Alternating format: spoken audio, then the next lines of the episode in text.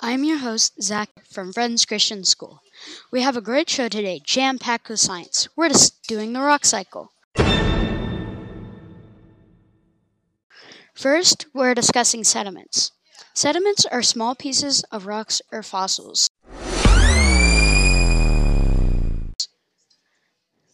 They can be cemented and compacted together to form sedimentary rock.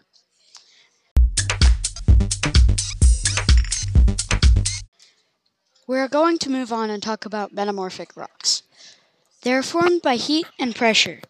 Now the sedimentary rock is deep within the Earth's surface, and heat and pressure are compacting it. Now it has formed into a metamorphic rock. Now it's even moved further in the Earth's surface. Now it's so hot that it has turned into magma.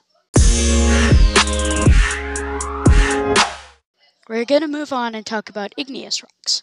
Igneous rocks are formed from melting and cooling. Now some of the magma is going up and out of a volcano. Now it's lava.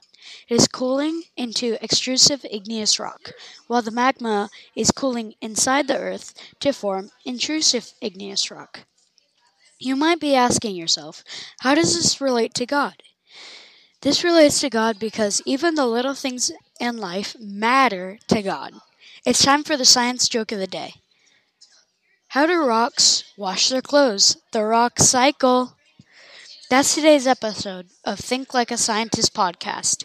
I hope you enjoyed listening. Remember that you matter, stay positive, and never stop questioning and wondering.